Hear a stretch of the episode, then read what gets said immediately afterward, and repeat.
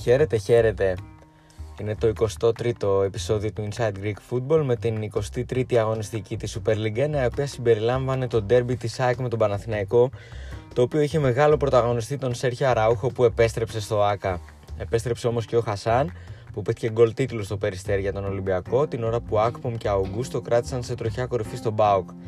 Δημόπουλος, Βέλεθ, Μουνιέ, Φερνάντεθ και Βίντρα ξεχώρισαν και αυτοί για συγκεκριμένους λόγους σε μια αγωνιστική που το θέαμα ήταν φτωχό, αλλά το suspense στα ύψη.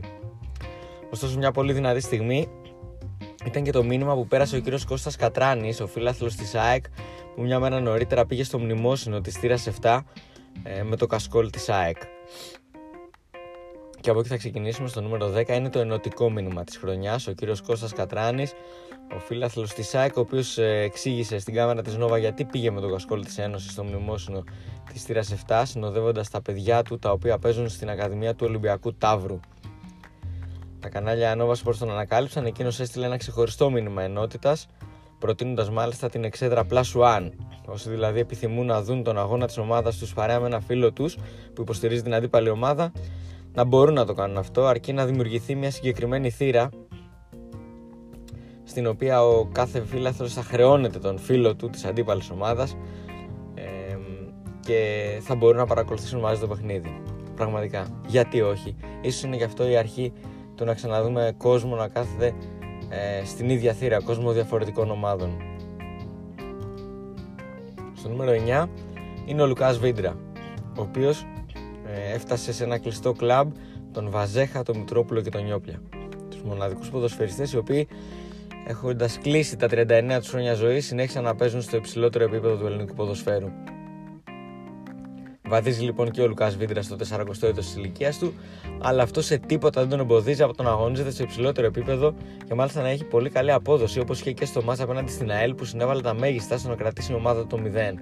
Αγωνιζόμενος, αγωνιζόμενος όμως σε αυτό το μάτς έπιασε τρεις μεγάλους του ελληνικού ποδοσφαίρου που έπαιζαν μπάλα βαδίζοντας στα 40 τους. Βαζέχα, Μητρόπουλος, Νιόπλιας και τώρα ο Λουκάς Βίντρα. Ιστορία. Στο νούμερο 8 συναντάμε τον Αντωνί Μουνιέ, ο οποίος είναι από τα πρόσωπα που έχουν αναλάβει να δώσουν το κάτι παραπάνω στον Πανετολικό ώστε να εξασφαλίσει την παραμονή στην κατηγορία. Μαζί με τους Ντάουντα και Ρώσα έχουν ήδη ανεβάσει επίπεδο τα Καναρίνια και με τα γκολ τους οδηγούν την ομάδα εκεί.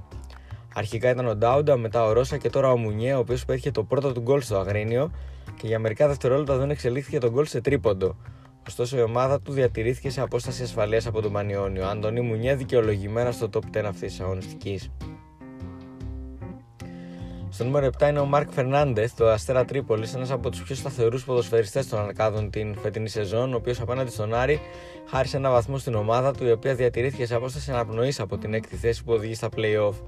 Ο Μάρκ εξέλιξε πραγματικά στην πιο σημαντική σταθερά στην 11η της ομάδας και αποτελεί τον πιο επιδραστικό παίκτη της, ιδιαίτερα στο δημιουργικό κομμάτι. Με τον γκολ απέναντι στον Άρη έφτασε τα 6 στο πρωτάθλημα. Στο νούμερο 6 είναι το πλασέ του Αουγκούστο, ο Βραζιλιάνος Χαυτουπάουκ που δεν έχει αφήσει το σκοράρισμα και για να κρύβει σπάνια θα πάρει τελική προσπάθεια. Έχει όμως βραζιλιάνικο αίμα ε, και αυτό το βραζιλιάνικο αίμα μίλησε στο μάτι με τον Όφη. Με την μπάλα στα 10 μέτρα περίπου έξω από την περιοχή είδε την απόσταση του σωτηρίου από το δεξί του δοκάρι να το επιτρέπει να σημαδέψει εκεί και με πλασέ να τη στείλει την μπάλα ε, εκεί που έπρεπε, πετυχαίνοντας ένα πανέμορφο πρώτο γκολ με τη φανέλα του Πάουκ. Στο νούμερο 5 είναι ο Φραν Βέλεθ, ο οποίος έφτασε τον γκασον στα 4 γκολ στην πρώτη θέση των stopper, των scorer stopper στο φετινό πρωτάθλημα. Έχει έφεση στο προσκοράρισμα ο Βέλεθ και γι' αυτό παίρνει ιδιαίτερα απειλητικός στον προωθείται. Στο μάτι με τον Αστέρα ήταν εκεί που έπρεπε την κατάλληλη στιγμή για να στείλει την μπάλα στα δίχτυα από το corner του Φετφαζίδη και την assist του Ροζ.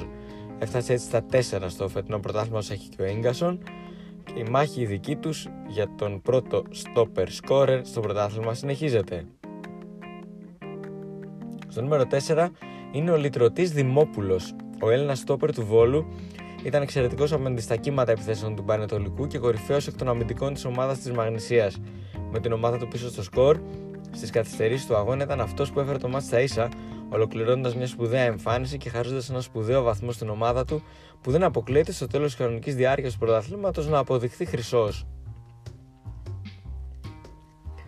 Στο νούμερο 3 είναι ο Άκπομ, ο οποίος επέστρεψε. Είναι αλήθεια ότι φέτος βρίσκεται στη σκιά του Σφιντέρσκι και συνήθως έρχεται από τον πάγκο.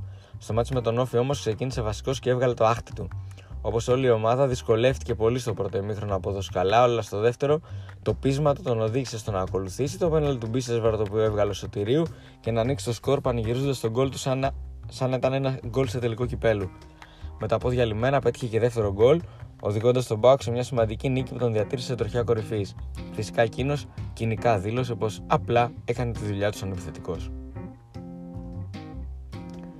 Στο νούμερο 2 είναι ο Χασάν Τίτλου. Η επιστροφή του στον Ολυμπιακό δεν έγινε με υποδοχή στο αεροδρόμιο. Ωστόσο, ο Πέντρο Μαρτίν τον πιστεύει πολύ και όλα τα άλλα είναι περιτά. Σε ένα μάτσο που έδειχνε να στραβώνει οριστικά και με τον Ολυμπιακό με 10 παίκτες, ο Χασάν ήρθε από τον πάγκο σαν απομηχανής Θεός, εκμεταλλεύτηκε με τον καλύτερο τρόπο τη έδρα του Βαλμπουενά και με μια κεφαλιά κλάσης έστειλε την μπάλα στα δίχτυα αποδεικνύοντας το τι μπορεί να προσφέρει ως backup του Ελαραμπή. Στο νούμερο 1 είναι ο Σέρχιο Αραούχο. Αλλά και η συνέχεια στη συνέντευξη στον Γιώργο Βασιλείου και την κάμερα της Νόβα παρέα με τον Μάρκο Λιβάγια. Ο Σέρχιο Αραούχο έχει αναπτύξει μια μοναδική σχέση λατρείας με τον οργανισμό και τον κόσμο της ΑΕΚ.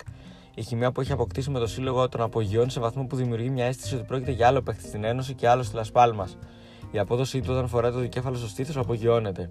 Στο μάτι με τον Παναθηναϊκό, το πρώτο μπροστά στο κοινό της ομάδας του, μια στιγμή ποδοσφαιρικής μαγείας ήταν αρκετή για να κρίνει τον τέρμπι. Με πλάτη στο τέρμα, ένα σπάσιμο της μπάλας, πάσα πίσω από τον Λιβάγια, υποδοχή με πλάτη στην αιστεία έξω από την περιοχή και εκτέλεση με φάλτσα που έκανε αδύνατη την επέμβαση από το Διούδη. Ασύλληπτη, η εκτέλεση, ασύλληπτη και η κοινή συνέντευξή του παρέα με τον Μάρκο Λιβάγια στην ώρα των πρωταθλητών. Βρείτε το βίντεο στο novasports.gr. Άλλο ένα επεισόδιο έφτασε στο τέλος του. Υπομονή μέχρι την επόμενη εβδομάδα με μεγαλύτερο suspense όσο το πρωτάθλημα οδεύει στο τέλος του.